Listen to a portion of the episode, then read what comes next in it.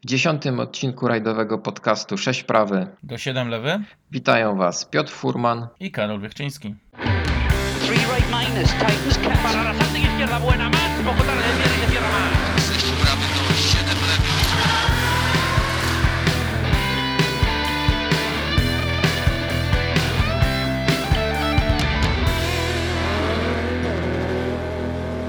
Wracamy po długiej przerwie, nie było nas ponad miesiąc, no i wypadałoby się chyba wytłumaczyć z tego i chyba tutaj oddam Tobie głos, bo Ty masz w tym temacie coś do powiedzenia. Tak, to ja zawiniłem.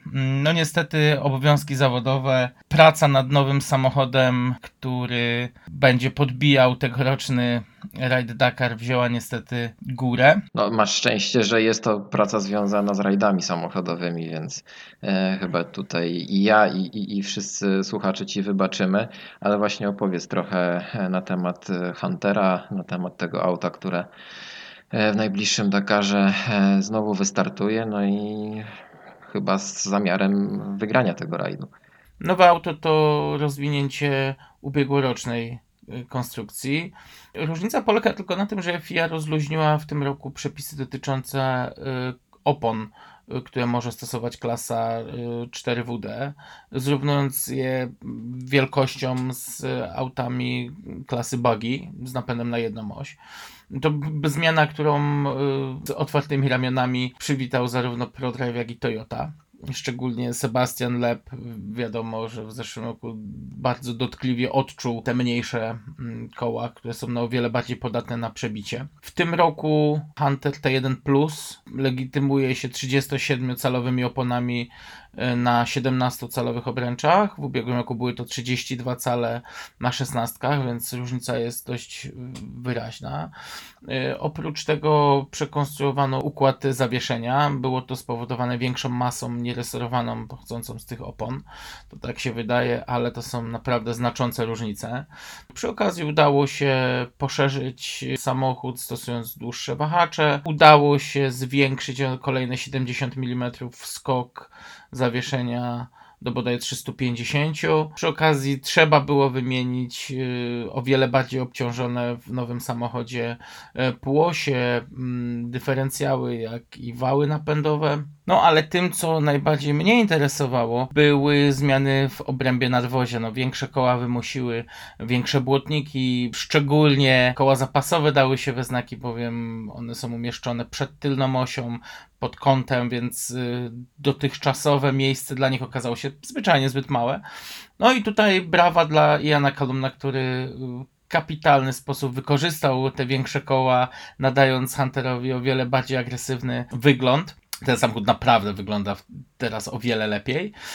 No natomiast tutaj właśnie była moja część pracy. No, trzeba było przygotować do produkcji te pierwsze egzemplarze kompozytowego nadwozia i miałem przyjemność dokonania tego w dość szalonym tempie, dosłownie kilku tygodni. Natomiast udało się, egzemplarze testowe już są na odcinkach. Okej, okay, przypomnijmy jeszcze, że za przygotowanie auta odpowiada ekipa ProDrive'u, e, firma skądinąd znana e, z rajdowych tras. E, dobrze, okej. Okay.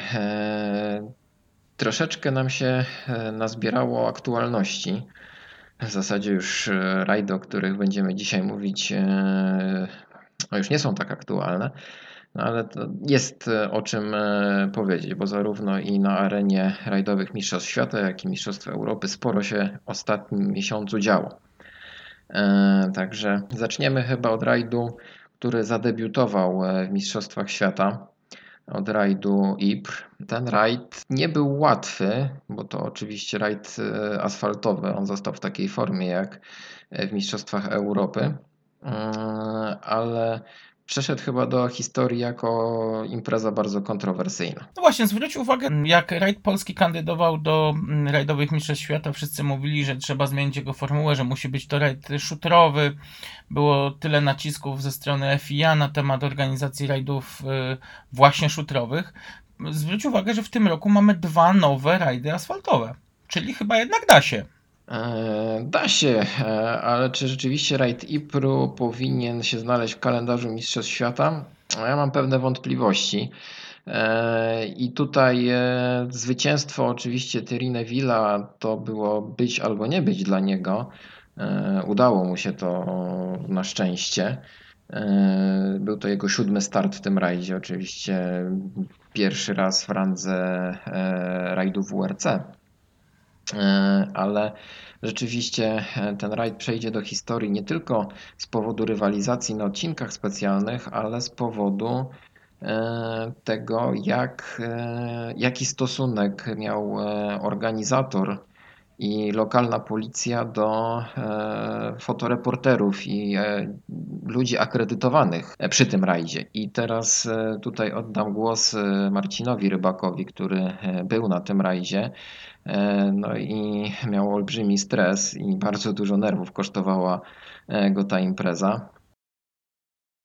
Gdybym miał się na temat rajdu Ypres wypowiedzieć tuż po jego zakończeniu, zapewne moja wypowiedź nie nadawałaby się do publikacji.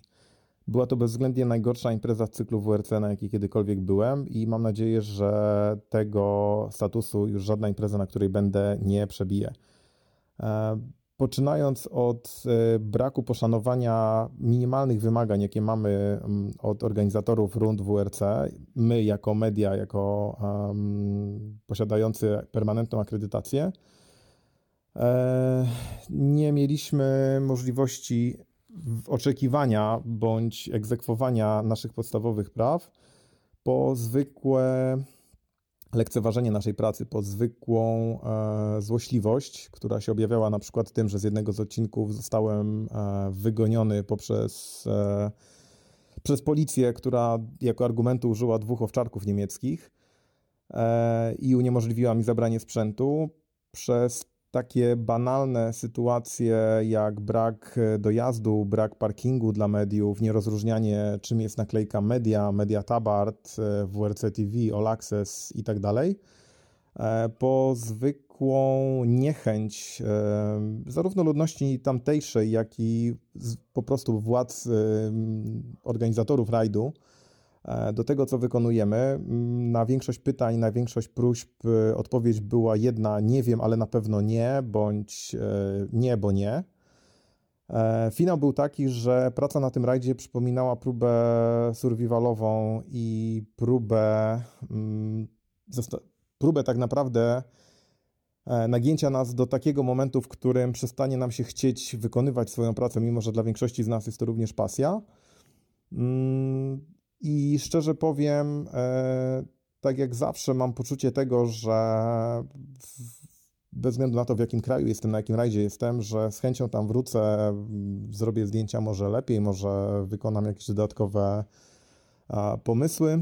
Tak mogę powiedzieć śmiało, że moja stopa na rajdzie Ypres więcej nie powstanie, ponieważ jeżeli, jeżeli mam do siebie jakikolwiek szacunek i uważam, że to, co robię, zasługuje na minimum respektu zarówno od organizatora, jak i od ludzi, których moja praca ma później promować w jakiś sposób, no to ja mówię, ja mówię dla takiego traktowania dość i nie ukrywam, że w tym momencie jakby poziom mojej, mojego zniesmaczenia dla tej imprezy jest na tyle duży, że bez względu na wszystko i na poziom sportowy i na fantastyczną walkę, która trwała na tym rajdzie, jest to ewidentnie impreza, która na e, miano rundy cyklu Mistrzostw Świata w rajdach samochodowych absolutnie nie zasługuje i mam nadzieję, że nigdy więcej ta pomyłka się nie wydarzy i ten rajd nigdy więcej do kalendarza nie trafi. Ten rajd nie dość, że był kontrowersyjny z tej strony mediów, kibiców i, i opanowania tłumu, to ze strony sportowej, ja rozumiem, że Ypres to legenda rajdowa, natomiast ten rajd był tak nieatrakcyjny do oglądania, że no, zastanawiam się, co na to wszystko promotor cyklu W R C.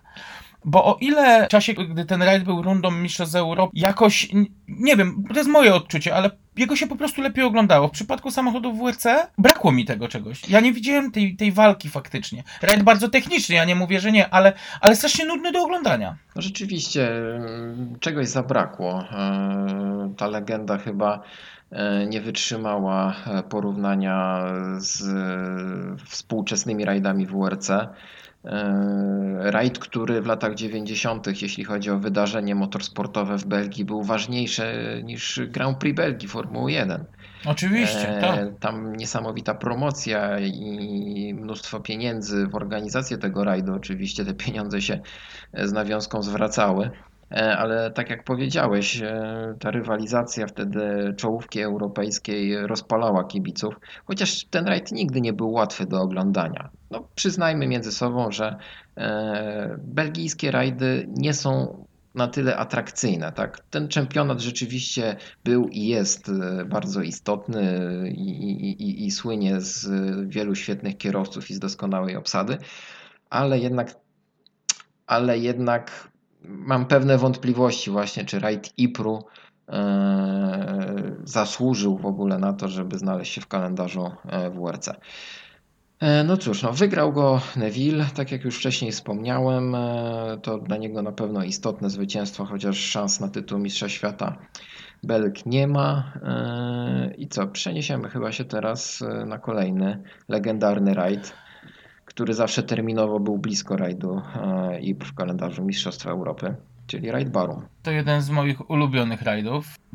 Bardzo lubię atmosferę przy e, tych czeskich klasykach. No i w tym roku świetna obsada. No, jubileusz pięćdziesiąty, pięćdziesiąty rajd Barum. W zasadzie ten jubileusz powinien być ob, obchodzony w zeszłym roku, ale z powodów covidowych tak. Rajd się nie odbył. Obsada, tak jak wspomniałeś, no ale fantastyczna rywalizacja do samego końca. No i wiele, wiele dramatów i niespodzianek. To jest właśnie to, za co ja ten rajd po prostu uwielbiam. E, niesamowita forma Erika Zeissa. To, co ten młody chłopak robił na tych ciasnych, śliskich odcinkach, no to naprawdę rzecz niesamowita. Kapitalny początek ze strony Wacława Pecha. Tutaj no, wszyscy byli zaskoczeni jego formą, a w zasadzie formą jego no ja samochodu. Nie byłem, ja nie byłem zaskoczony. Ja, tak jak rozmawialiśmy, jednak te stare dwulitrowe wórce no, aż tak bardzo nie odstają od samochodów R pięć, a jak widać w dobrych rękach są nawet szybsze.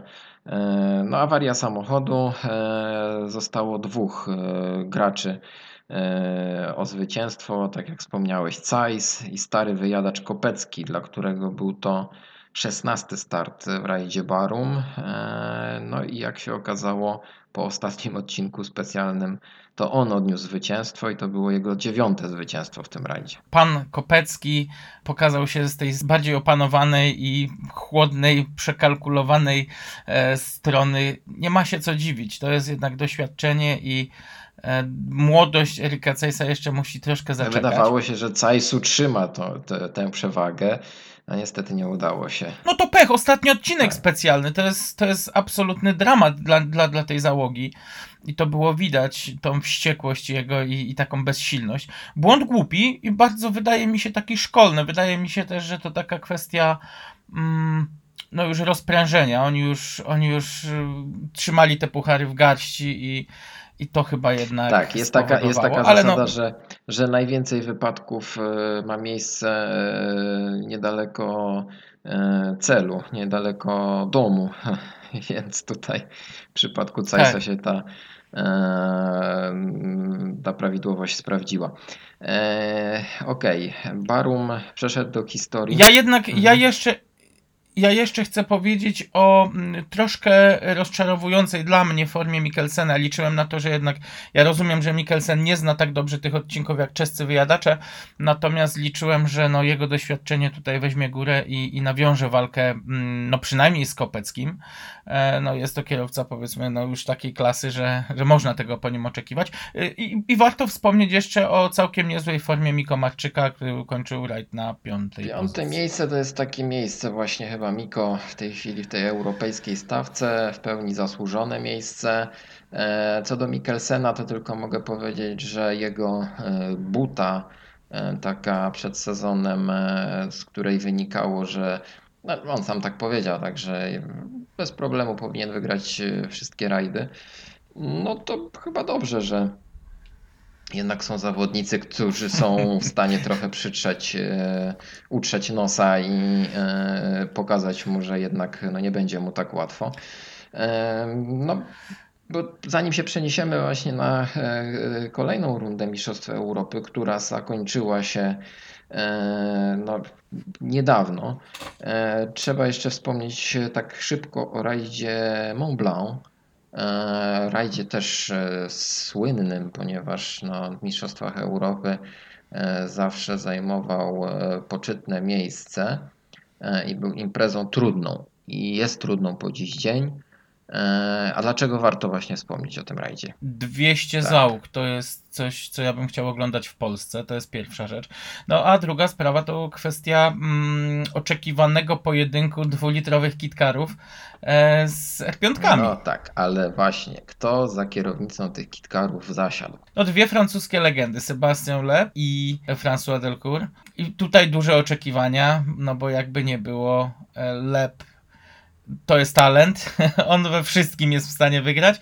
Na Delcourt trzysta sześć Maxi zna jak własną kieszeń. No tak, ale ten rajd nie poukładał się chyba po myśli ani Leba, ani Delcourta.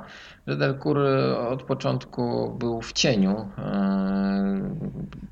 tutaj i Leba, i pozostałych zawodników. Uzyskiwał dosyć odległe czasy, wycofał się z powodu w końcu awarii skrzyni biegów. Loeb no, w tych warunkach, w którym się ścigał, po tym mokrym, suchym, na zmianę asfalcie, piąte miejsce, szóste, szóste, no, szóste nie miał miejsce, szans tak, zbyt wielkich. Nie, tak, miał, nie miał szans na nawiązanie rywalizacji, ale tam jeszcze jedna legenda wystartowała, która na asfaltach zawsze miała dużo do powiedzenia. Pewnie mówi, że Jules Panizzi. Tak, Jules Panizzi, piętnaste miejsce, Hyundai dwadzieścia er pięć. No chyba panowie już te najlepsze czasy mają za sobą i tak startują for fun bardziej w tych rajdach. Tak, ale zwróć uwagę, że to właśnie oni są tym magnesem, który przyciąga kibiców do e, oglądania tych rajdów. I pomimo tych dwieście zgłoszeń, to właśnie ponad, cała rzecz, ponad rzesza dwieście kibiców, ponad dwieście, tak, to cała rzesza kibiców przyjechała e, do Francji właśnie oglądać ich. No tak. Świadczy to o tym, że francuskie rajdy w dalszym ciągu mają się dobrze. Obsada, zwycięstwo Jana Bonato. Rzeczywiście tutaj rywalizacja o tytuł mistrza Francji no jest zacięta, różnice na mecie nieduże, także na pewno było tam co oglądać. A czy było co oglądać na Akropolu? A jeżeli chodzi o rajd Akropolu, no to właśnie miałem tutaj wspomnieć o powrocie rajdu bogów do mistrzostw świata. Dosyć niespodziewanym powrocie, ponieważ z założenia w tym sezonie w kalendarzu miał być rajd Chile, ale z powodów polityczno-pandemicznych rajd został odwołany i bardzo szybko w jego miejsce właśnie pojawił się rajd Akropolis. Ku mojej i nie tylko mojej wielkiej radości, ponieważ miałem okazję być już dwa razy wcześniej na tym rajdzie. I jest to naprawdę legendarna impreza i chyba najlepszy rajd do oglądania dla kibiców. Co do tego sezonu, co do tego roku i te edycji tego rajdu w tym roku, no ja troszeczkę byłem jednak rozczarowany. Myślę, że to z powodu zmiany terminu z czerwcowej na wrześniową. Trochę zmieniła się pogoda. No muszę się... przeszkadzały ci deszcze? Deszcze owszem też. Myślę, że nawet zawodnicy się tego nie spodziewali, ponieważ shakedown odbył się w warunkach bardziej brytyjsko-argentyńskich, ale szczerze powiedziawszy nigdy tak nie zmarzłem chyba na rajdzie, jak na tym rajdzie Akropolu. Pierwszy, pierwszy przejazd odcinka Pawliani w górach przywitał nas temperaturą sześć stopni powyżej zera, także to faktycznie, warunki, no. warunki nie były łatwe. Ale jak na po... koniec lata całkiem nieźle. Całkiem nieźle, ale powróćmy może właśnie do rywalizacji na odcinkach specjalnych, bo to może bardziej kibiców interesowało i naszych słuchaczy. No, zwycięstwo fantastyczne, Kalle Rovanperä no, spełnił moje marzenia. Pokazał, że jest też szybki nie tylko na szybkich i równych szutrach, Od samego początku do końca kontrolował stawkę, jechał jak stary wyjadacz, pięknie rozegrał ten rajd, wygrał shakedown i najwięcej odcinków specjalnych, także w pełni zasłużone zwycięstwo i myślę, że w zbliżającym się rajdzie Finlandii nie będzie miał problemów, żeby wygrać trzeci raz już w tym sezonie, bo przypomnijmy, że zwyciężył w rajdzie Estonii. Także myślę, że w przyszłym roku chyba obejrzymy ciekawy pojedynek o tytuł Mistrza Świata z Calais w roli głównej. Liczysz na to, że będzie zmiana warty, jeśli chodzi o panującego Mistrza Świata? Myślę, że Ogier dojeżdżając do mety zastanawiał się, kiedy ogłosić zakończenie kariery. Ja właśnie celowo o tym wspomniałem, bo przyglądając się czasom Sebastiana Ogier, to nie sposób odnieść wrażenia, że on się tak trochę miotał, że próbował z jednej strony, widać było w nim potencjał, że próbował atakować, ale co zaatakował, to za chwilę dostawał takiego pstryczka w nos i spadał gdzieś tam na czwartą, piątą, e, szóstą w pewnym momencie lokatę i no ciężko mu było nawiązać, znaczy może nie tyle nawiązać walkę, co utrzymać to takie szybkie tempo. No i wykorzystał to Tana, który rozdzielił dwie Toyoty e, na mecie, w pełni zasłużone drugie miejsce, chociaż on też już później powoli tracił to tempo i nie był w stanie podejść Calais. A nie ukrywam, że ten rajd troszeczkę mnie zawiódł właśnie jeżeli chodzi o poziom trudności. Praktycznie nikt nie łapał kapci, nikt nie urwał koła i nie uszkodził zawieszenia z czołówki, co jest aż wręcz nieprawdopodobne na rajdzie mhm. Akropolu, bo pamiętamy przecież co się działo w edycjach Mistrzostw Świata, ale także w edycjach Mistrzostw Europy. Ale czym to było spowodowane? Te opady Wydaje deszczu... Wydaje mi się, że to właśnie... Tak, te opady deszczu ubiły nawierzchnię w, na większości odcinków specjalnych i naprawdę niektóre odcinki specjalne były tak równe, że ja aż przez chwilę miałem wątpliwości, czy ja rzeczywiście jestem w Grecji.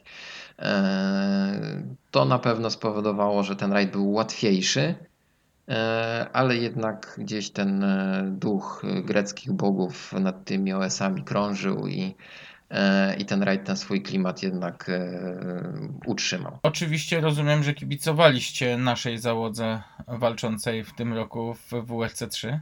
Jak najbardziej. Kaito odbył testy przed rajdem i myślę, że byli bardzo dobrze przygotowani. Ja zdaję sobie sprawę z tego, że, że, że Kaito jedzie bardzo mądrze ten sezon pod tym względem, że jednak ważne są punkty. Nie wdaje się w jakieś niepotrzebne rywalizacje. No tutaj wygrali finalnie no po dyskwalifikacji Rosella, to auto Rosella już było podejrzane na rajdzie Sardynii, teraz okazało się, że rzeczywiście ten, ta rama pomocnicza zawieszenia była za ciężka, nie mieściła się w tym limicie, doszło do dyskwalifikacji, no i teraz myślę, że najlepsza droga dla naszej załogi, żeby jednak ten tytuł upragniony przywieźć w tym sezonie.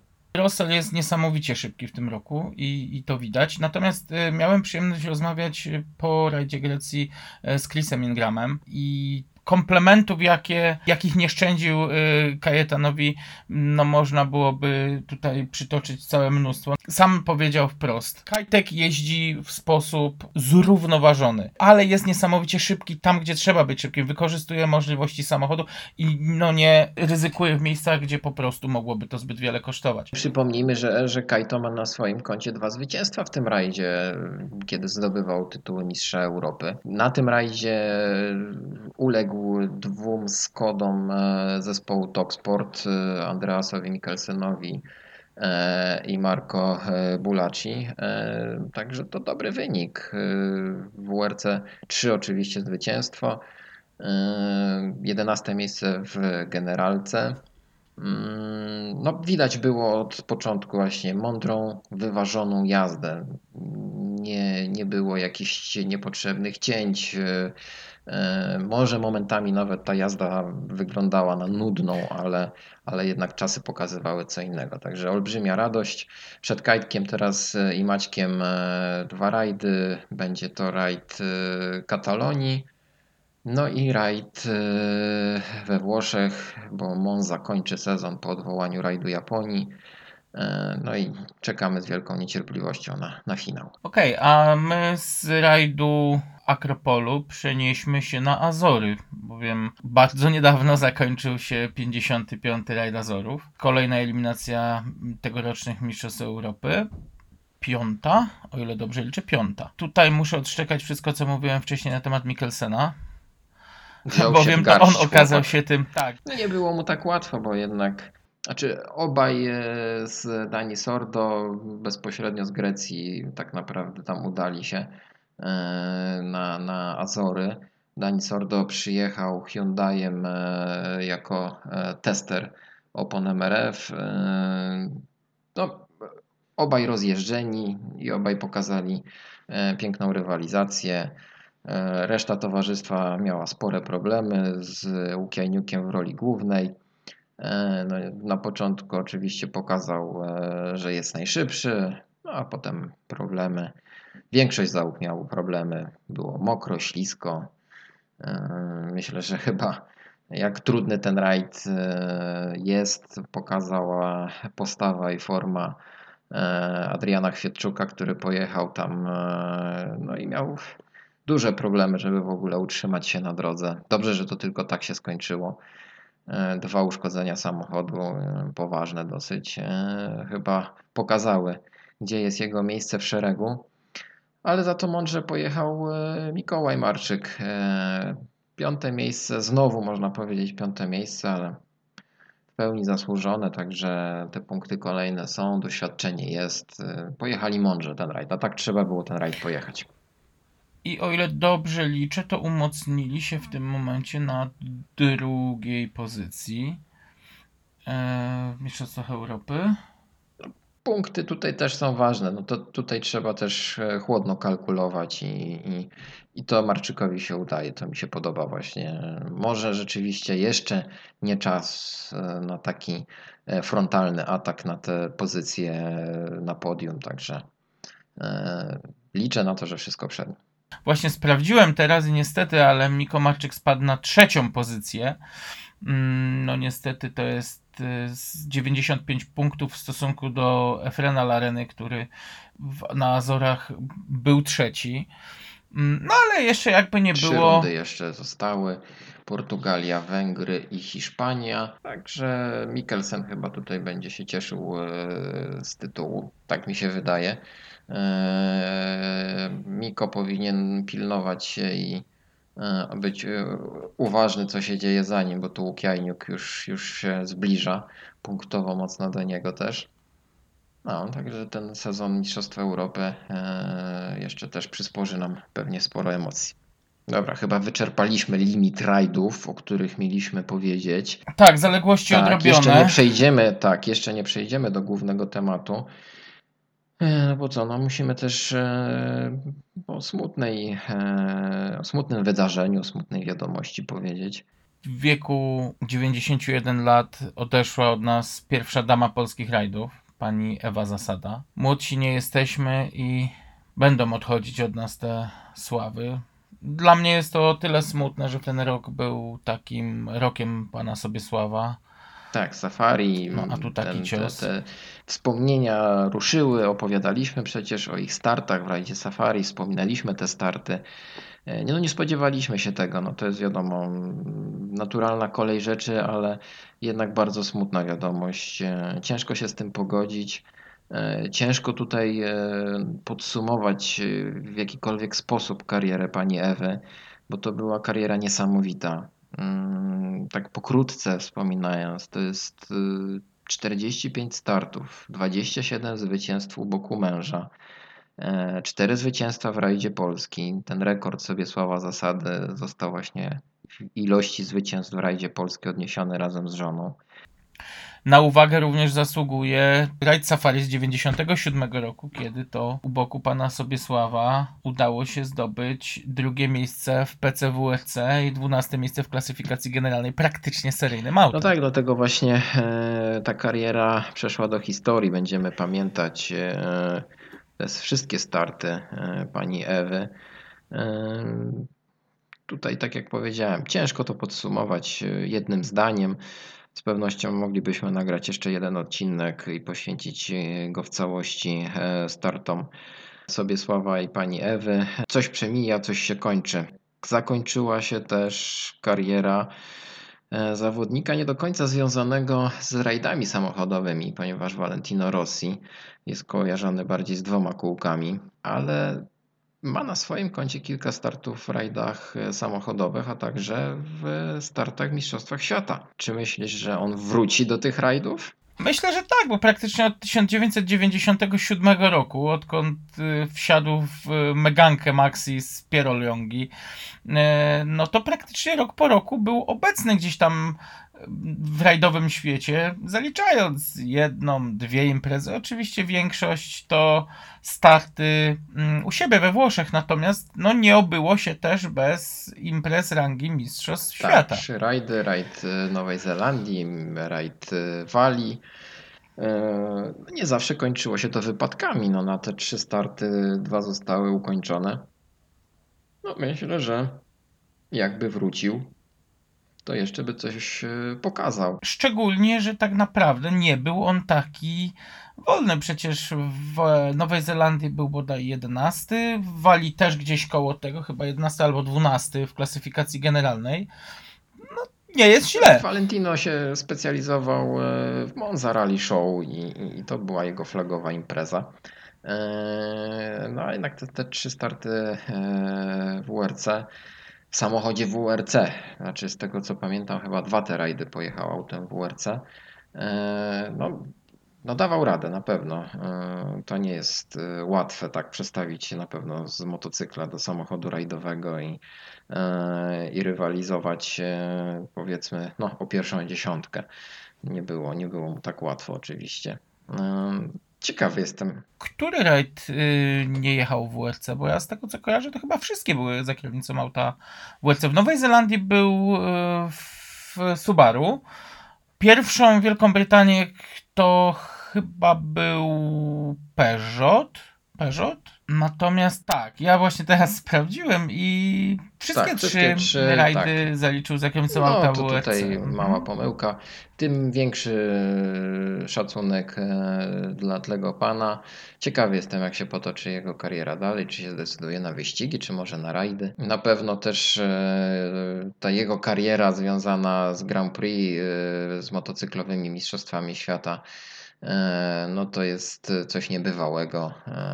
No tutaj nie będziemy się może wypowiadać na ten temat, nie jesteśmy specjalistami. W każdym bądź razie ja nie jestem specjalistą, więc tutaj nie będę się silił na to, żeby podsumowywać jego karierę. Także z niecierpliwością czekamy o dalszych decyzjach i losach Valentino Rossi. Ja myślę jednak, że górę wezmą rajdy, bo będzie to podyktowane jednak rodzinnymi tradycjami, bo mało kto pamięta, ale jego ojciec Graziano Rossi był dość uznanym kierowcą rajdowym. On odnosił nawet sukcesy na trasach Mistrzostw Włoch w latach osiemdziesiątych.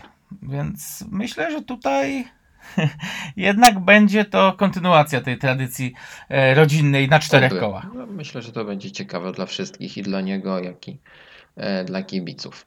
Ja jeszcze na zakończenie, pozostając we włoskich klimatach, taka pobieżna informacja, ale jeżeli liczycie na to, że jeszcze kiedyś zobaczycie samochody w najbardziej kultowym dla Lanci Stratos malowaniu, czyli Alitalia, to to już nie liczcie na to, bo Alitalia przestała istnieć jako firma. Natomiast y, to chyba było jedno z fajniejszych malowań samochodów rajdowych, jakie kiedykolwiek powstało. Chyba na wszystkich produktach Fiata i Lanci się, e, rajdowych produktach pojawiły się te słynne e, biało-zielono-czerwone barwy.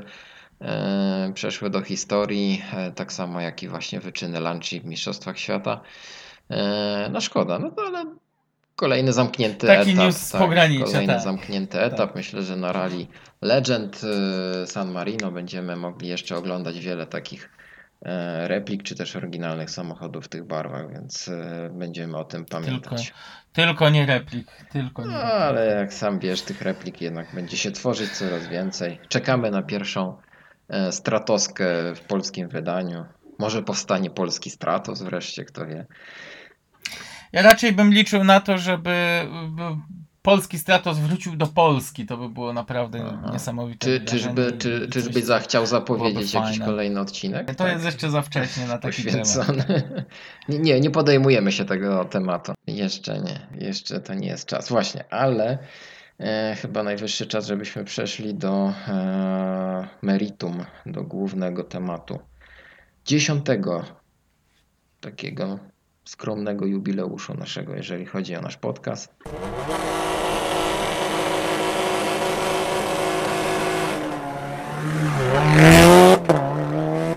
No długo się zastanawiałem, tak naprawdę zastanawialiśmy się, o czym porozmawiać.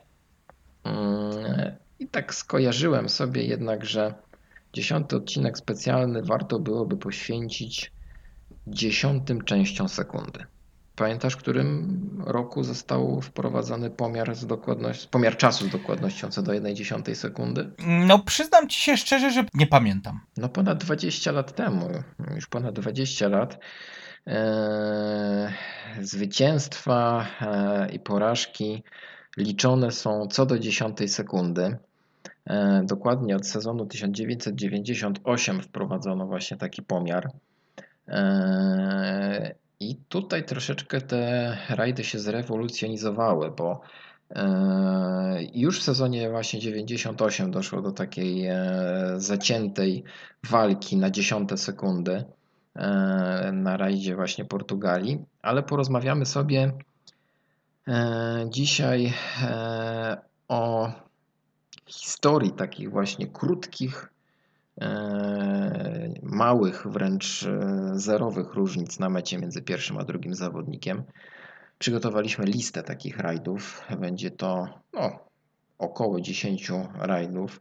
Zaczniemy od największej różnicy, zakończymy na najmniejszej. Także zaczynamy od rajdu Portugalii tysiąc dziewięćset dziewięćdziesiąt osiem. Ten rajd przejdzie do historii zwycięstwem kierowcy, którego chyba obydwoje bardzo cenimy i, i gdzieś w naszej hierarchii kierowców stoi bardzo wysoko, czyli e, zwycięstwem Colina McRae nad Carlosem Sainzem.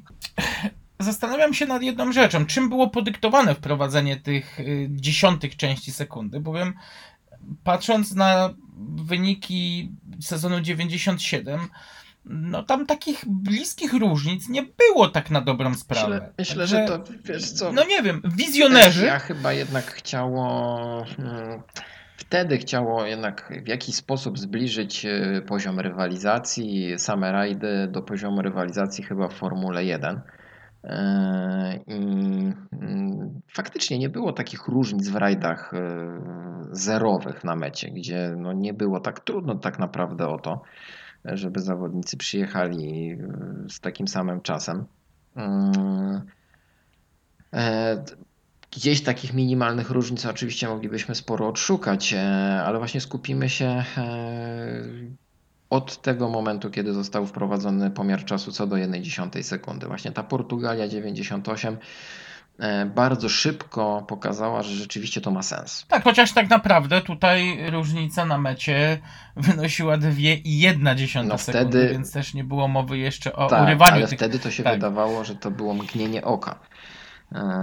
I rzeczywiście bardzo długo tak niewielka różnica czasowa między pierwszą dwójką obowiązywała. No nie oszukujmy się, przy dystansie prawie czterystu kilometrów O S-owych różnica na poziomie dwóch sekund, no świadczy o bardzo wyrównanym tempie pierwszej dwójki. To, co mi się podoba właśnie w tym pięknym finale, to to, że Colin zawsze powtarzał, że nie boi się Carlosa, że jest w stanie z nim wygrać w każdych warunkach.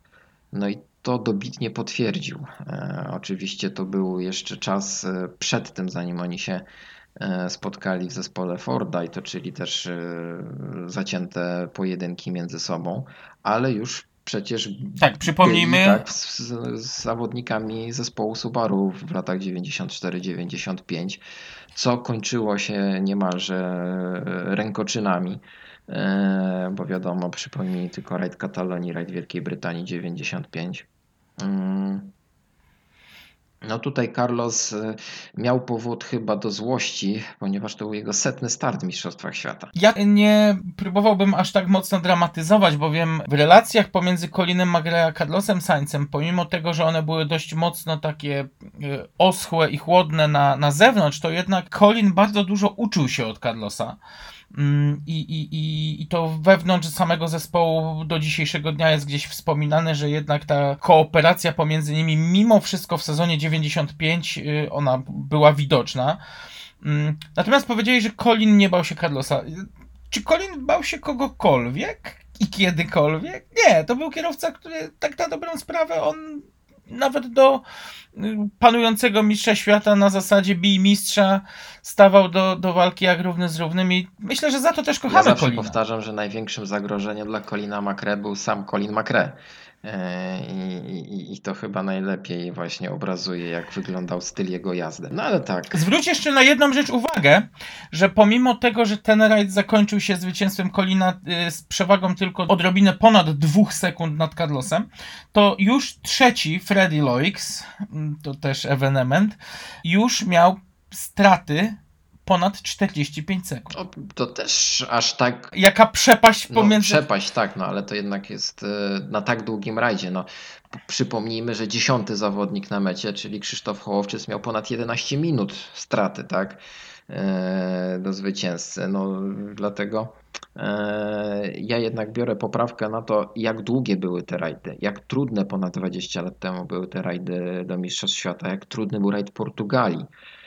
Dlatego rzeczywiście ta różnica, ja świadomie sporządziłem listę tych rajdów, rozpoczynając ją od rajdu, tej, od rajdu Portugalii dziewięćdziesiąt osiem, ponieważ... Tak, właśnie to co powiedziałeś, mhm. Przepraszam, że ci wejdę w słowo, ale to co powiedziałeś właśnie o poziomie trudności, mnie zaszokowało przeglądając statystyki, jeśli chodzi o e, średnie prędkości tych rajdów. Ten rajd na najwolniejszym odcinku specjalnym odnotowana średnia prędkość była na poziomie siedemdziesiąt kilometrów na godzinę. No właśnie, no także e, ta, ta historia, już ponad dwudziestoletnia e, historia e, chyba najlepiej e, obrazuje, jak te rajdy się zmieniły. Będziemy teraz obniżać poprzeczkę, czyli będziemy e, te różnice czasowe pomniejszać. Ale będziemy to robić tylko i wyłącznie chronologicznie co do różnicy czasowej. Także będziemy tutaj skakać teraz sezonami, bo kolejny rajd mamy z jeszcze mniejszą różnicą czasową na mecie, to rajd w Polsce. Tak, rajd Elmot, to znaczy Świdnicki, ale Elmot, bo Świdnicki Dokładnie. To majonez. dwa tysiące trzynasty rok. Zwycięstwo Kajetana Kajetanowicza nad Wojtkiem Chuchałą. I jaka to różnica była? jeden i sześć dziesiątych sekundy. No i to była piękna rywalizacja między e, kierowcami e, z różnym doświadczeniem, ale w dwóch takich samych samochodach. E, to było takie dosyć symptomatyczne wtedy, że ja byłem wtedy na tym rajdzie i pamiętam, że to był jeden z najtrudniejszych rajdów świdnickich. Śnieg, miejscami jeszcze zmrożone właśnie takie łaty śniegu, bandy śnieżne na niektórych odcinkach, no naprawdę było koszmarnie i ta rywalizacja rozgrzewała kibiców do takiego stopnia, że tam miejscami ten śnieg topniał. Także to był fantastyczny rajd. Te trudne warunki tłumaczą też to, co, o czym mówiłem już poprzednio, taką przepaść pomiędzy pierwszą dwójką a trzecim na mecie Tomkiem Kucharem, który zameldował się ze stratą ponad dwóch minut. Tak, samochodem Super Także... dwa tysiące, który powinien tak wygrywać wtedy tak. po asfalta, na asfalcie e, bez problemu z autami grupy N. Wtedy to już były te N-ki R cztery, o których już kiedyś też wspominaliśmy, czyli już to takie ostatni, tak, tak. ostatnia faza rozwoju N-ek przed ich totalnym upadkiem. No piękna rywalizacja, Kaito wytrzymał, tak, to doświadczenie jego wtedy e, chyba uratowało e, to zwycięstwo, ale Wojtek Chuchała nic sobie z tego nie robił, e, wykorzystał błąd e, Kajetanowicza, który wypadł e, no, na ładnych parę sekund e, w zaspę, e, to pewnie Wojtkowi ułatwiło walkę o zwycięstwo, ale jednak finalnie to doświadczenie wzięło górę. No i to jeden i sześć dziesiątych sekundy to taka różnica czasowa. wtedy w Polsce najmniejsza. Wygrany rajd na ostatnim odcinku, tak na dobrą tak, sprawę. Tak, tak, bo tam wszystko... Nie, już, już nie pamiętam, ale, ale jakoś tak to właśnie było, że na, na, na samej końcówce rajdu panowie faktycznie dość, dość mocno ze sobą rywalizowali e, ostatniego dnia. E, dobrze, Świdnicki e, przeszedł wtedy do historii e, jako taka zmiana warty, która się już... E, zapowiadała, ale jeszcze wcześniej, bo na rajdzie wawelskim w dwa tysiące piątym roku mieliśmy pojedynek legendy Leszka Kuzaja, no już też z dosyć znanym zawodnikiem i doświadczonym na rajdowych trasach, Zbyszkiem Gabrysiem. Tam jeszcze mniejsza różnica czasowa na mecie była. Tak, tam różnica była na poziomie jeden przecinek trzy sekundy. Bo w ogóle ja pamiętam ten, ten, ten rajd, bo to było takie novum, które miało zastąpić rajd krakowski, tą, tą pustkę po rajdzie polskim rozgrywanym w Krakowie i no, rajd, bardzo, który, który dla krakowskich kibiców był z bardzo dużymi oczekiwaniami wiązany, natomiast... Przyznam szczerze, że ten rajd z dwa tysiące piątego roku był troszkę dziwny i nie potrafię za bardzo... Był dziwny, był dziwny może z powodu aury, bo on już rozegrał w takiej porze naprawdę jesiennej, ale ja pamiętam, bo ja pojechałem wtedy na ten rajd, była piękna, tak. słoneczna pogoda, było ciepło, było przyjemnie. I rzeczywiście ta rywalizacja rozkręcała się do samego końca na najwyższym poziomie. No tutaj akurat Kuzaj przegrał ten rajd ze Zbyszkiem Gabrysiem. No, wtedy to był początek tych N-grupowych samochodów, które miały zdominować rywalizację na rajdowych trasach lokalnych rajdów. Leszek miał problemy ze skrzynią biegów w swoim Subaru. Trochę tam nie układał ten rajd się po jego myśli. No i Zbyszek Gabryś to wykorzystał. No, on jako zawodnik, który już pod koniec lat dziewięćdziesiątych pojawił się na rajdowych trasach w Polsce, no miał już na tyle doświadczenia i na tyle dobre i mocne auto. On wtedy jechał Mitsubishi Lancerem z garażu kuzynów Dytko. No, udawało mu się jednak odpierać te ataki Leszka, szalejącego Kuzaja pod koniec tego rajdu, no i udało mu się ten rajd. No właśnie, wygrać. Dla mnie jedną z rzeczy, która była troszkę nie do pomyślenia, był fakt, że Leszek wygrał większość odcinków specjalnych tego rajdu, natomiast Zbyszek Gabryś, polując gdzieś tam, czając się cały czas na mm, tej drugiej pozycji, no, przypuścił atak i, i koniec końców udało się to też właśnie na ostatnim odcinku specjalnym. Panowie zamienili się miejscami, bo o ile dobrze pamiętam, to Zbyszek wygrał chyba jeden albo dwa odcinki. Hmm. Natomiast co mi utkwiło w pamięci, to prolog, który rozgrywany był pod wieczór na ulicach Krakowa i wtedy na, na moście kotlarskim, kotlarskim tak, na krakowskim pamiętam, tak? Żółwiu, tak. I wtedy pamiętam, że wszyscy oczekiwali niesamowitego powrotu Ośki do, do cyklu Mistrzostw Polski pod postacią Sebastiana Frycza. Ale i tak wszystkich pogodził Michał Kościuszko, wtedy przypieczętował tytuł Mistrza Polski w klasie Super tysiąc sześćset. No ja pamiętam ten rajd, właśnie dobrze, że wspomniałeś o tym prologu, bo taką śmieszną historię, anegdotę mogę opowiedzieć, że już nie pamiętam, który to był mój rajd, na którym byłem jako, jako kibic, jako fotograf, ale pamiętam, że zapomniałem filmów w pośpiechu na ten odcinek, bo pamiętam, byłem wtedy na tym rajdzie właśnie z Marcinem Rybakiem, wpadliśmy w ostatniej chwili dosłownie na, na ten odcinek, zapomniałem, po prostu nie wziąłem samochodu, filmów i stałem jak to ciele malowane i nie miałem co ze sobą zrobić, bo nie byłem przyzwyczajony do takiego oglądania bez aparatu. To i tak lepiej niż sytuacja, którą no niestety ja zawiniłem mojemu bliskiemu, serdecznemu przyjacielowi Pawłowi. Pomagałem mu założyć film w jego praktyce, no i tak założyłem, że filmu nie założyłem.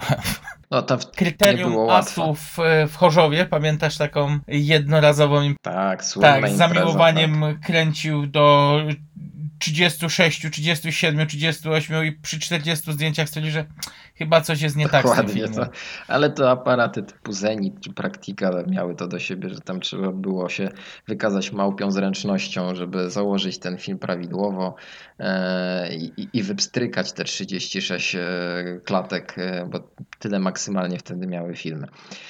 Wracając jeszcze do rajdu wawelskiego, ten rajd jeszcze miał jeden akcent, który był bardzo dużym magnesem dla kibiców. Skojarzysz, o co mi chodzi, czy, czy, czy będę musiał cię na, nakierować? Wiesz co, ja pamiętam ten rajd bardzo dobrze, ale co akurat masz na myśli, Zarówkę. To nie mam pojęcia, więc... A, start Roberta tak Kubicy, jest. No tak, no rzeczywiście, debiut, tak. Z, z Mikołajem Sokołem, Sokołem. Chyba tak, na tak, tak, tak, tak, dokładnie. Tak. No oni tam chyba w pierwszej dziesiątce czasy kręcili, z tego co I pamiętam. I to był szok dla wszystkich. Tak, no. Faktycznie, no widzisz, tam tyle się działo, że, że troszeczkę mi to umknęło. E, no, bardzo ciekawy rajd, bardzo ciekawy rajd, e, no ta różnica czasowa właśnie, no, ledwie odczuwalna, tak? I to jeszcze mistrz zostaje w pobitym polu. Dobra, pędzimy dalej, tak jak z południa czas. Polski tak. Przenosimy się na północ, tak? I do dwa tysiące szesnastego roku. Rajd Gdańska, szutrowa runda Mistrzostw Polski. Rajd Gdańsk, Castrol, Intercars. Boże, teraz jak sobie przypominam, jak te, tak, jak jest, te pełna nazwa, tak, rajdów tak, były tak. rozciągnięte, to aż ciężko uwierzyć. Ale rzeczywiście, szutrowy rajd. No i tutaj też ciekawa rywalizacja no, pomiędzy takim zawodnikiem, który rzutem na taśmę wtedy też wygrał ten rajd. Filip Niwet za kierownicą Fabii R pięć. No i tak jak mówisz, ten rajd miał wielu liderów, bo początkowo pamiętam, że chyba Zbyszek Staniszewski tam zaczął rozdawać karty. On jest znany z, jeździe, z jazdy po szutrze i doskonale czuje się w tych warunkach. Ale o ile dobrze pamiętam, tam chyba samochód zawiódł. Później pojawił się Jarek Kołtun. No a później do rywalizacji właśnie włączył się Filip Niwet. No tutaj właśnie, tutaj ten rajd to e, okazał się dosyć trudny, e, ponieważ tam e, z czołówki sporo załóg odpadło e, albo miało problemy. E, faworyci zawiedli, no i pozwolili tutaj e, zawodnikom, no, no nie spodziewaliśmy się wtedy tak naprawdę, że to akurat Filipowi uda się wygrać ten rajd, ale jego ten charakter, ta sportowa złość, ta brawura w jeździe, no opłacała się. No zaprocentowała, zaprocentowała tak. Wtedy, tak. tak. To... I, I ten rajd też właśnie przeszedł do historii, bo to była no, kolejna tak niewielka różnica czasowa na mecie. Jeszcze na rajdzie szutrowym miała ona miejsce, więc jesteśmy w dalszym ciągu tak gdzieś na tych polskich rajdach, tak? Bo tutaj stopniujemy wam te emocje, ale to właśnie te, te polskie rajdy tutaj właśnie charakteryzowały się takimi finiszami. Trzeba tu przypomnieć, bo chyba nie powiedzieliśmy, że różnica na mecie wynosiła tylko jeden i jedną dziesiątą tak. sekundy, także już zaczynamy zbliżać się do tej jednej bariery jednej no sekundy. No właśnie, a tutaj wbrew pozorom przy kolejnym rajdzie schodzimy już poniżej sekundy. Znaczy to był taki dziwny rajd, bo będziemy teraz mówić o rajdzie Elektreny, znanym jako rajdzie, rajd Elektrenaj, czyli litewski rajd. Tutaj się zastanawiałem, czy będziemy w ogóle o tym mówić i rozmawiać, bo ta rywalizacja między między Marczykiem a Wajdotasem Żalą, mhm. tak, no nie była aż tak zacięta. Nie była aż tak zacięta, ponieważ wiadomo, Marczyk skupiał się tutaj na rywalizacji bardziej w Mistrzostwach Polski. Z kolei Żala jechał swój rajd litewski, tak? No właśnie to jest, to jest coś, czego ja za bardzo nie lubię w przypadku łączenia rund narodowych, bowiem wiadomą sprawą będzie to, że zawodnicy obydwu krajów będą po prostu zwyczajnie jechać swoje. No tak, ale Mikko jechał dobry rajd, wtedy mając no, niewielkie doświadczenie jeszcze na szutrach i za kierownicą Fabii. Zajął drugie miejsce w klasyfikacji generalnej, pierwsze w Mistrzostwach Polski i przegrał ten rajd z Wajdotasem Żalą o minutę i dziewięćdziesiąt sekundy. Więc teraz się zastanawiacie, skąd się w ogóle ten rajd wziął w tym naszym spisie. Ale tam doszło do takiej sytuacji, że litewski kierowca dostał karę jednej minuty za nieregulaminowe opony. I ta różnica stopniała do dziewięć dziesiątych sekundy na mecie. E, także tutaj w takich dziwnych okolicznościach ten finał zacięty jednak się zrobił, bo wiadomo, pewnie Marczyk się zastanawiał, a może gdybyśmy tam przyspieszyli gdzieś, czy, czy szybciej pojechali kilka zakrętów, może by się udało wygrać cały rajd.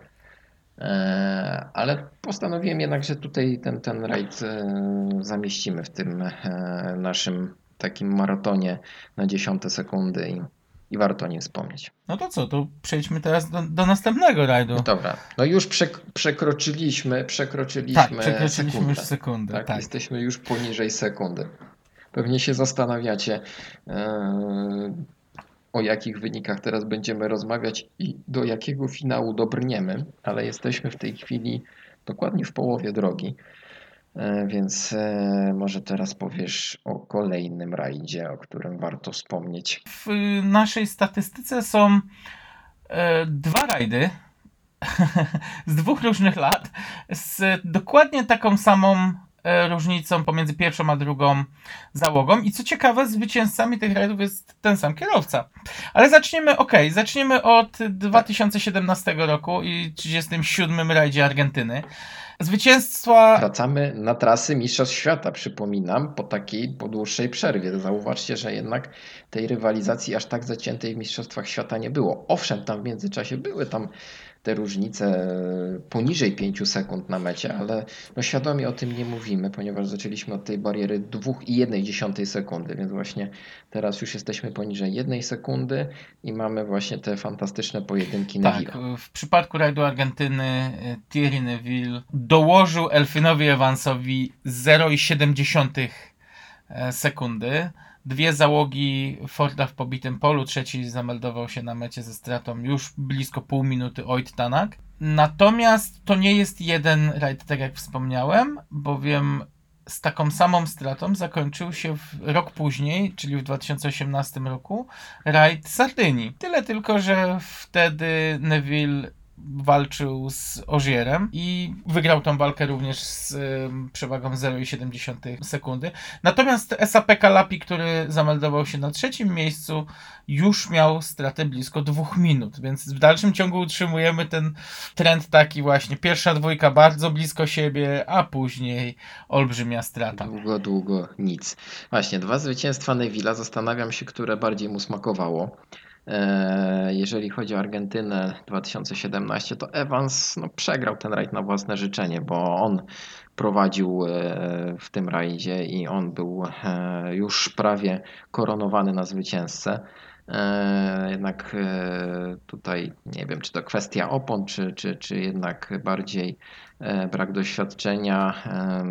No, wygrał Neuville w pełni zasłużenie. Ale z kolei... W obydwu rajdach mhm. prowadzenie uzyskał Thierry Neuville na ostatnim odcinku specjalnym. No tak yy, i chyba właśnie w przypadku tej Sardynii dwa tysiące osiemnastego to zwycięstwo yy, było yy, dla Neuville'a bardziej, no może nie tyle ważne, ale takie doniosłe z powodu yy, tego, że w pobitym polu zostawił samego Sebastiana Ogier, który chyba trochę nie docenił Neuville'a, troszeczkę, no nie wiem czy przespał, ale, ale jednak no chyba się nie spodziewał takiego fantastycznego filmu. To na pewno dla niego belka. Musiało być to też olbrzymie przeżycie z dwóch powodów. Było to dziewiąte pierwsze miejsce, dziewiąte zwycięstwo dla niego, ale co było najważniejsze, to było dziesiąte zwycięstwo dla zespołu Hyundai'a.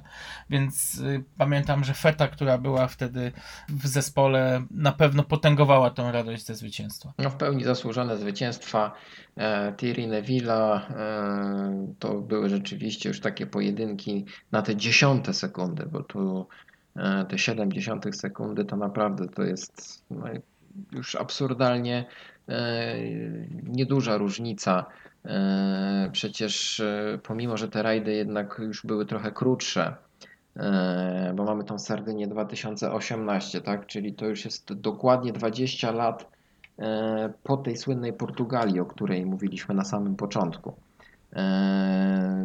Te rajdy są krótsze, są bardziej sprinterskie, rajdówki są szybsze, ta rywalizacja jest bardziej zacięta, no i już mamy rzeczywiście takie te finały, jak to się mówi, na grubość lakieru na zderzaku. Faktem jest, że Sardynia jako rajd jest, szczególnie te ostatnie edycje są no, bardzo takie wymagające, bardzo techniczne i tam no, też jakichś wielkich szybkości te samochody nie są w stanie rozwinąć. To chyba w pewnym momencie, nawet o ile dobrze pamiętam, był jeden z najwolniejszych rajdów, jeśli chodzi o prędkość przeciętną na pojedynczym odcinku specjalnym w sezonie i tam też schodziliśmy poniżej, grubo poniżej sześćdziesiąt kilometrów na godzinę, więc no jak dla samochodu W R C to jest naprawdę bardzo niewiele. No właśnie, dlatego e, zostajemy e, w klimacie rajdowych mistrzostw świata, e, ale cofniemy się kilka lat do tyłu, dokładnie jedenaście lat do tyłu, cofniemy się do tyłu. Polszczyzna. No nie można się cofać do przodu. E, tak, także cofniemy się o jedenaście lat, e, rajd Nowej Zelandii dwa tysiące siódmy, no i pojedynek e, między dwoma legendami już teraz, możemy śmiało tak powiedzieć, Markus Gronholm kontra Sébastien Loeb. Ten rajd, o ile dobrze pamiętam, był yy, memoriałem Posum Berna. To tak, też zgodzę się z tobą, takie, tak. Ale ten rajd, yy, hmm, stare dwulitrowe wórce, wiesz o czym mówię. Tak. I dla mnie okres yy, bardzo dobry dla rajdowych mistrzostw świata yy, i ta rywalizacja w pięknym miejscu na ziemi. Rajd Nowej Zelandii, chyba naj, najpiękniejsza runda rajdowych mistrzostw świata. Aż żal, że tego rajdu teraz nie ma w kalendarzu. Batalia na opony, na pozycje startowe, no i finalnie zwycięstwo Markusa Gronholma, który tak naprawdę ciągle był w cieniu tego Loeba, ciągle miał problemy, żeby z nim wygrać. No tutaj się udało. No nie narzekaj, nie narzekaj, za to dzisiaj masz właśnie równie malowniczy rajd Ypres. Ale wracając całkowicie poważnie do Nowej Zelandii, ten rajd w dwa tysiące siódmym roku dla mnie zapadł, w, mnie zapadł w pamięci szczególnie właśnie od tego, że od pierwszego odcinka specjalnego rozpętała się prawdziwa wojna między Gronholmem i Loebem. To było kapitalne do oglądania. Tam...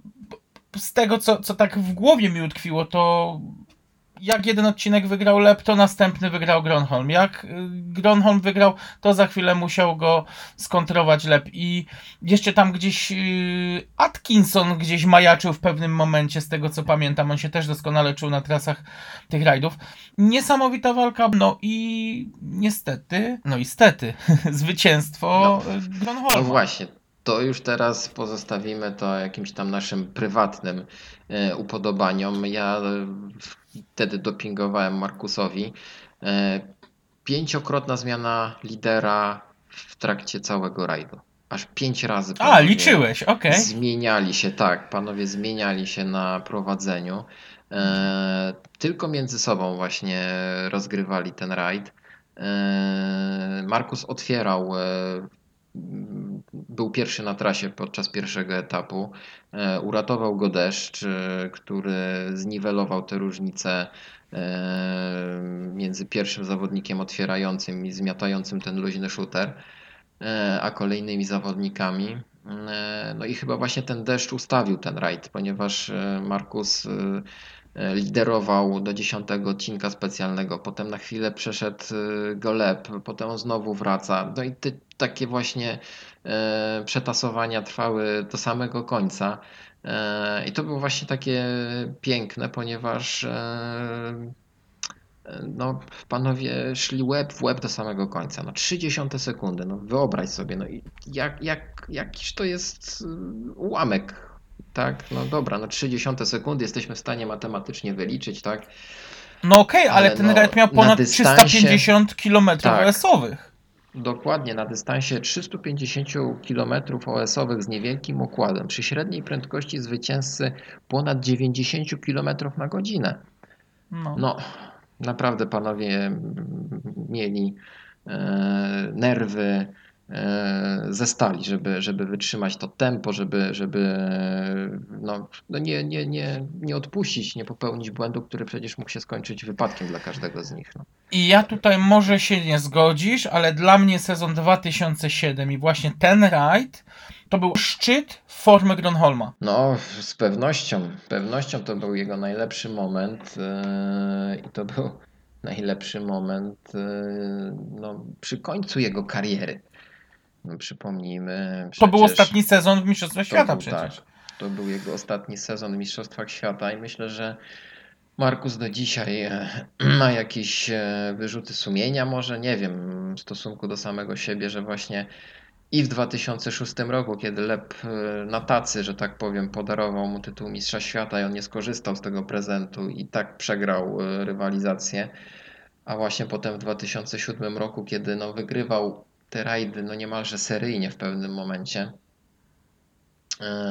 no to ten błąd najpierw podczas rajdu Japonii, a potem ten wypadek w rajdzie Irlandii. No, Irlandii pogrzebał tak, jego szansę. Tak, tak. Tak. Dwa, dwa nieukończone rajdy z rzędu na własne życzenie.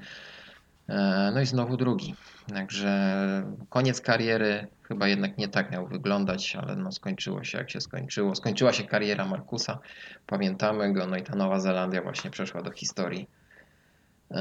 Wtedy jako najmniejsza różnica między pierwszym a drugim zawodnikiem na mecie. Z taką samą różnicą y, udało nam się znaleźć jeszcze jeden rajd. Pamiętasz? A i skaczemy rajd... teraz do przodu, tak? Skaczemy do przodu, tak? O... jedenaście lat do przodu, tak. Tylko przenosimy się do Polski. Rajd Dolnośląski i zwycięstwo Jakuba Brzezińskiego nad Grzegorzem Grzybem. I taka sama różnica, zero przecinek trzy sekundy. Yy, przyznam szczerze, próbowałem gdzieś odgrzebać wspomnienia z tego rajdu w swojej głowie, bo pamiętam, że to był sezon, gdzie obserwowałem go dość mocno online. Yy, ale nie mogę, nie wiem, jakoś tak yy, dziura w pamięci. No ale powiem szczerze, że ten sezon dwa tysiące osiemnasty, jeżeli chodzi o Mistrzostwa Polski, które już wtedy wydawało się, że przechodzą jakiś kryzys, był bardzo wyrównany. No to w sezonie dwa tysiące ósmym mieliśmy dwa tak zacięte pojedynki, bo jeżeli już jesteśmy przy, przy rajdach... osiemnasty, dwa tysiące osiemnaście, dwa tysiące osiemnaście, przepraszam.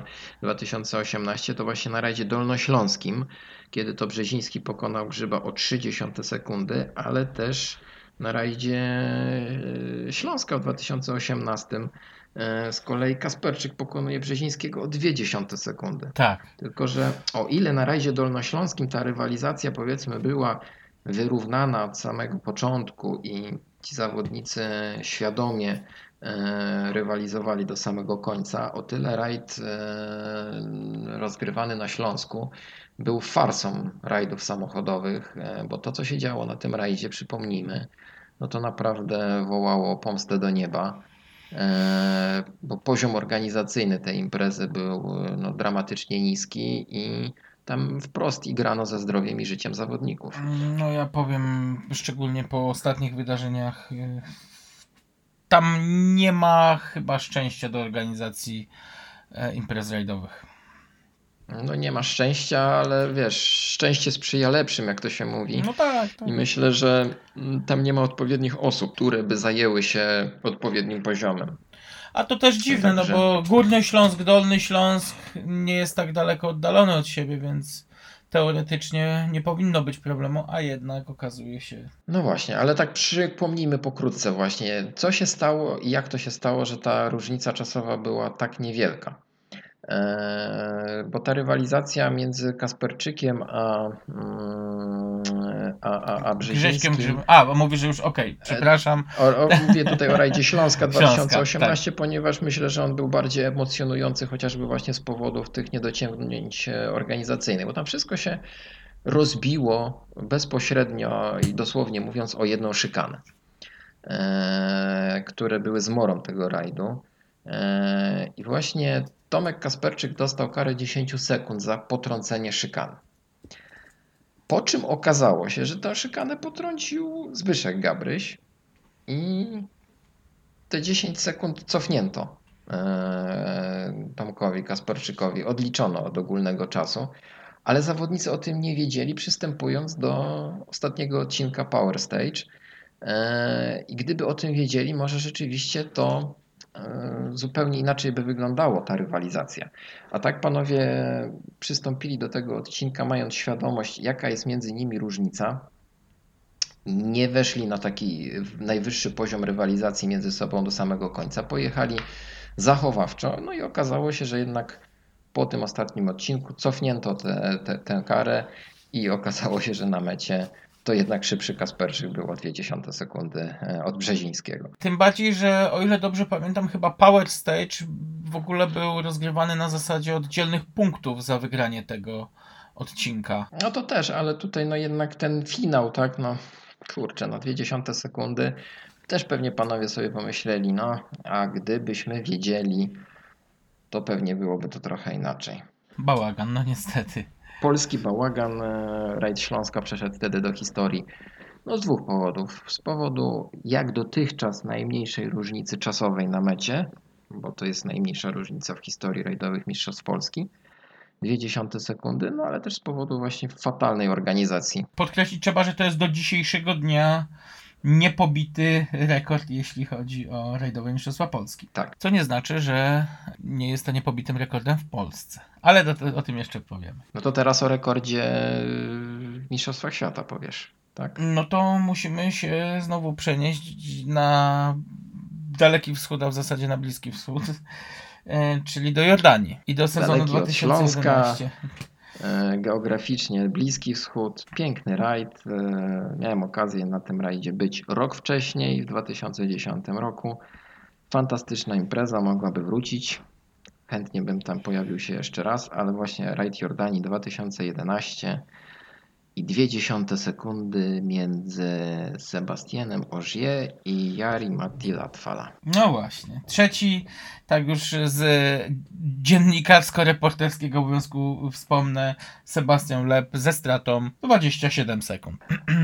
Rajd w ogóle był o tyle ciekawy, w pewnym momencie był zagrożony, bowiem był problem przede wszystkim z transportem. W Syrii no rozpoczęły się, się protesty, działy. tak, w Syrii pro, rozpoczęły się protesty, później yy, były jakieś problemy logistyczne, bodajże z tego co ja pamiętam, z jednym z promów, które transportowały jakąś część ekwipunku. I ten rajd w ogóle chyba był skrócony, o ile też dobrze pamiętam. Cały jeden etap odwołano, pierwszy etap rajdu nie został w ogóle rozegrany.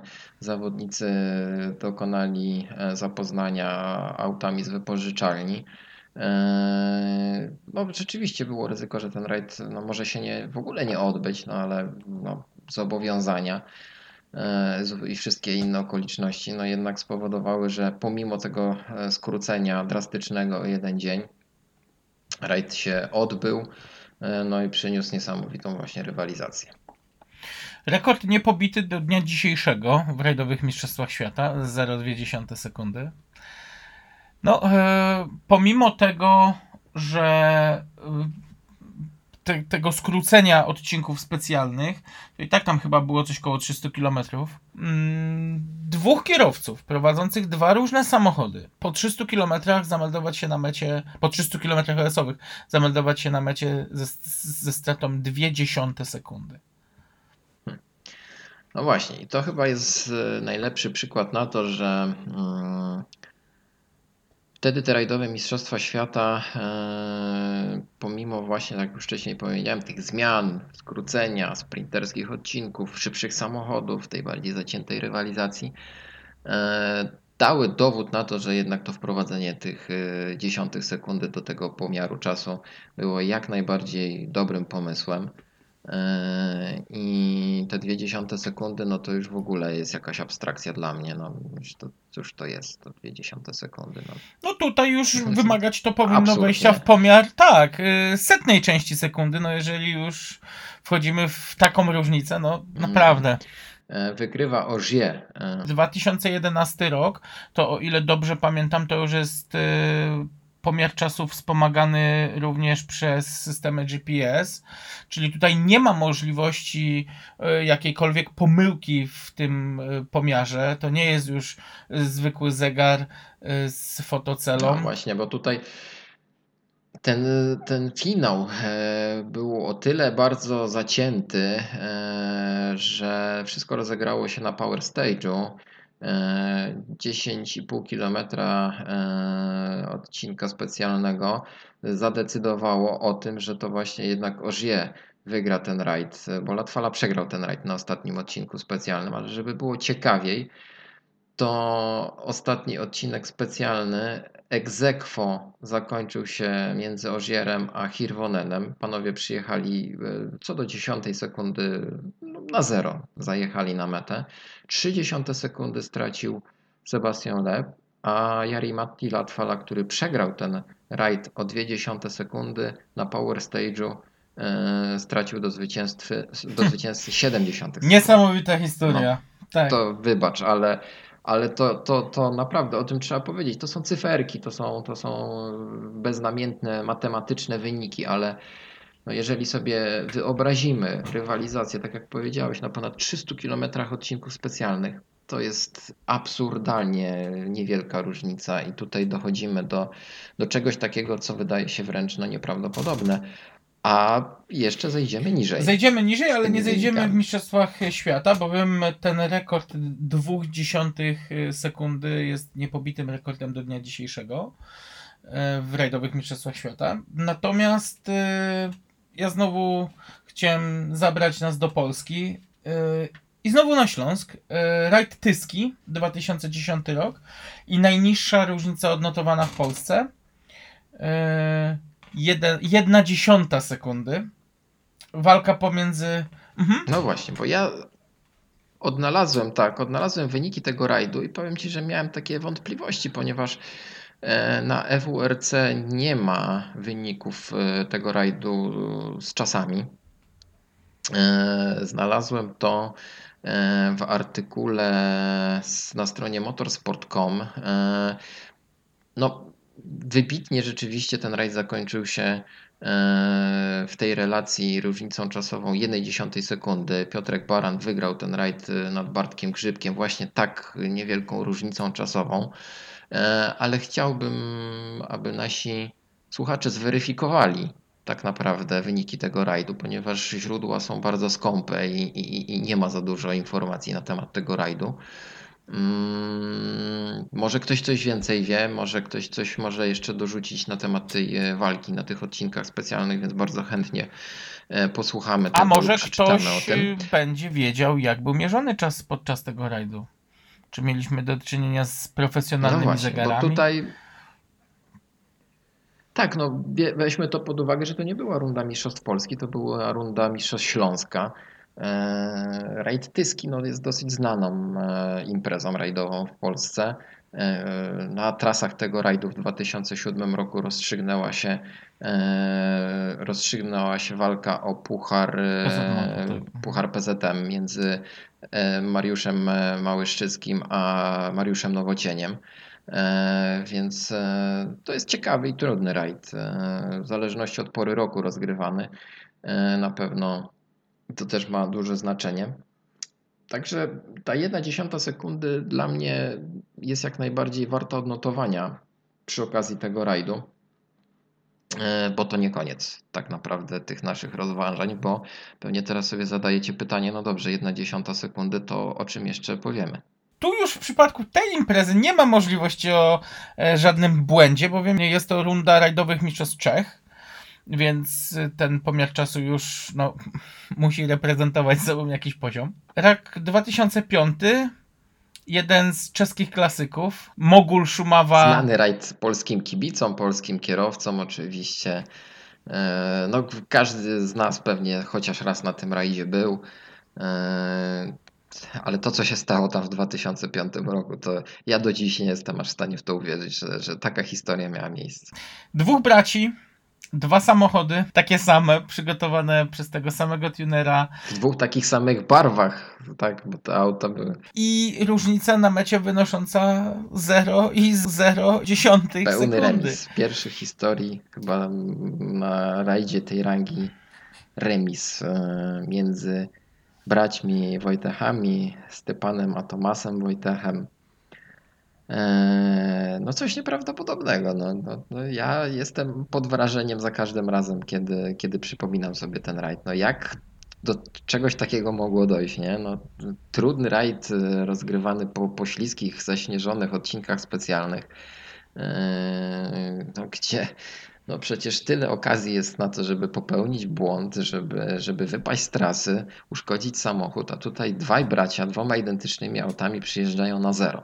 No ale któryś z nich musiał wygrać właśnie. Jak wyłoniono zwycięzcę, pamiętasz? O ile dobrze pamiętam, Stepan, który był drugi, był drugi tylko i wyłącznie dlatego, że dostał karę. On gdzieś tam zaliczył bodaj dwadzieścia sekund. No wiesz co, nie do końca. Ja z tego co pamiętam, no. panowie no, rywalizowali z innymi też samochodami w W R C, bo przypomnijmy, że sezon dwa tysiące piąty to jest sezon, gdzie te samochody w W R C startują w mistrzostwach Czech, ale jadą już za autami grupy N i autami Super tysiąc sześćset. Tam pamiętasz, były takie żółte numery startowe specjalne, tak, tak, specjalnie tak, tak. zarezerwowane właśnie dla, dla aut W R C. Jak to mawiał mój kolega, numery nocnych autobusów, tak. pięćset pięć, pięćset sześć. Tak, trzycyfrowe numery startowe.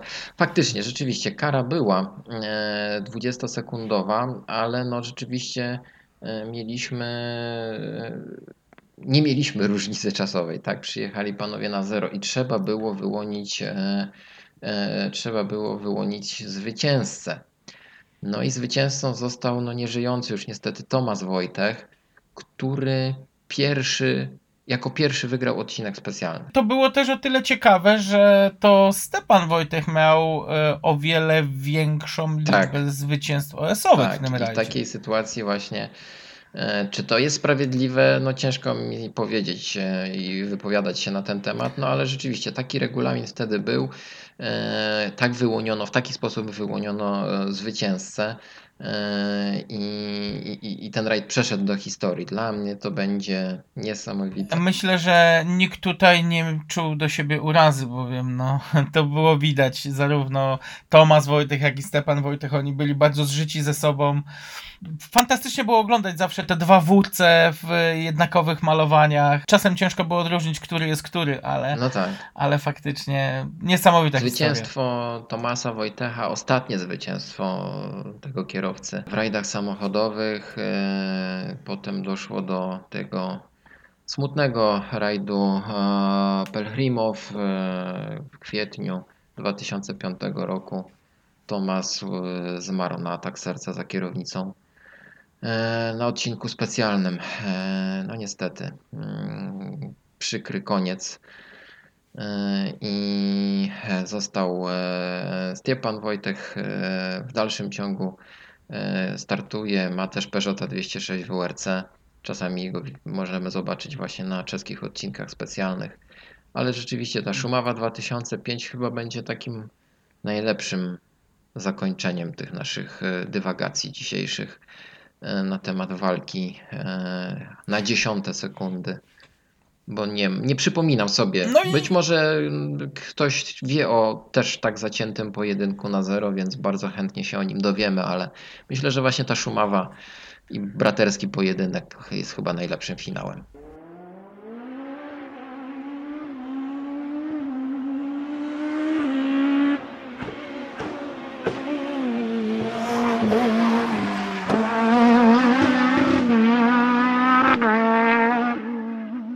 W naszym zestawieniu oczywiście skupiliśmy się na mistrzostwach świata, mistrzostwach Europy i naszych narodowych mistrzostwach Polski. Natomiast tak jak Piotr powiedział, jeżeli Wiecie o jakichś jeszcze mniejszych różnicach? No już mniejszych się nie da, ale o, o jakichś podobnych historiach napiszcie tak, tak. do nas. Ja się zasugerowałem tym zestawieniem po prostu w myśl koszula bliższa ciału, czyli skupiliśmy się na tych rajdowych mistrzostwach świata, które chyba każdego interesują, no i na mistrzostwach Polski, bo to było naj, takie najbardziej oczywiste. No. Myślę, że to chyba ciekawe zestawienie. Stopniowaliśmy Wam emocje dzisiaj do samego końca. Pewnie wielu z Was wiedziało, jaki finał tej, tej rozmowy nas czeka, bo tu rzeczywiście ta Szumawa to, to, to przeszła do historii z pewnością. Przyznam ci się szczerze, że yy, siadając do tego zestawienia, kompletnie gdzieś ten rajd mi wypadł z głowy. Ja oczywiście wiedziałem o tym wcześniej, ale zupełnie o tym zapomniałem, więc mam nadzieję, że komuś też yy, przypomnieć. No, mam nadzieję, że właśnie dzięki takiemu suspensowi, jaki tutaj wam zaserwowaliśmy, jeżeli chodzi o stopniowanie emocji, yy, no to dobrze nas się słuchało i po tej takiej dłuższej przerwie yy, ten odbiór będzie jak najbardziej pozytywny. Postaramy się wrócić do takich regularnych nagrań i, i, i odcinków. Yy, nie ukrywamy, że mamy pewną niespodziankę dla Was, ale jeszcze nie chcielibyśmy o niczym konkretnie powiedzieć, bo pewne sprawy różnie się układają. Nie zawsze po naszej myśli, jak sam już wiesz. Dokładnie tak. Piszcie do nas, kontaktujcie się z nami. Nadal czekamy na opinie, również te krytyczne. Znajdziecie nas zarówno na Facebooku, Instagramie, YouTubie pod hasłem sześć P do siedem L. No i co?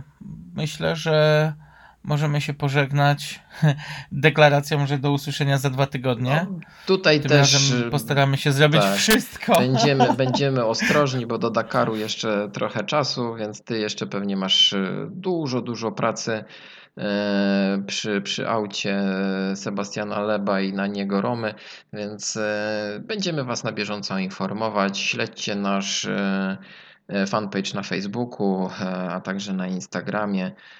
Tam będziecie no, czytać, dowiadywać się o jakichś właśnie takich naszych planach. Także zapraszamy serdecznie na fanpage i do usłyszenia w najbliższym czasie. Do usłyszenia.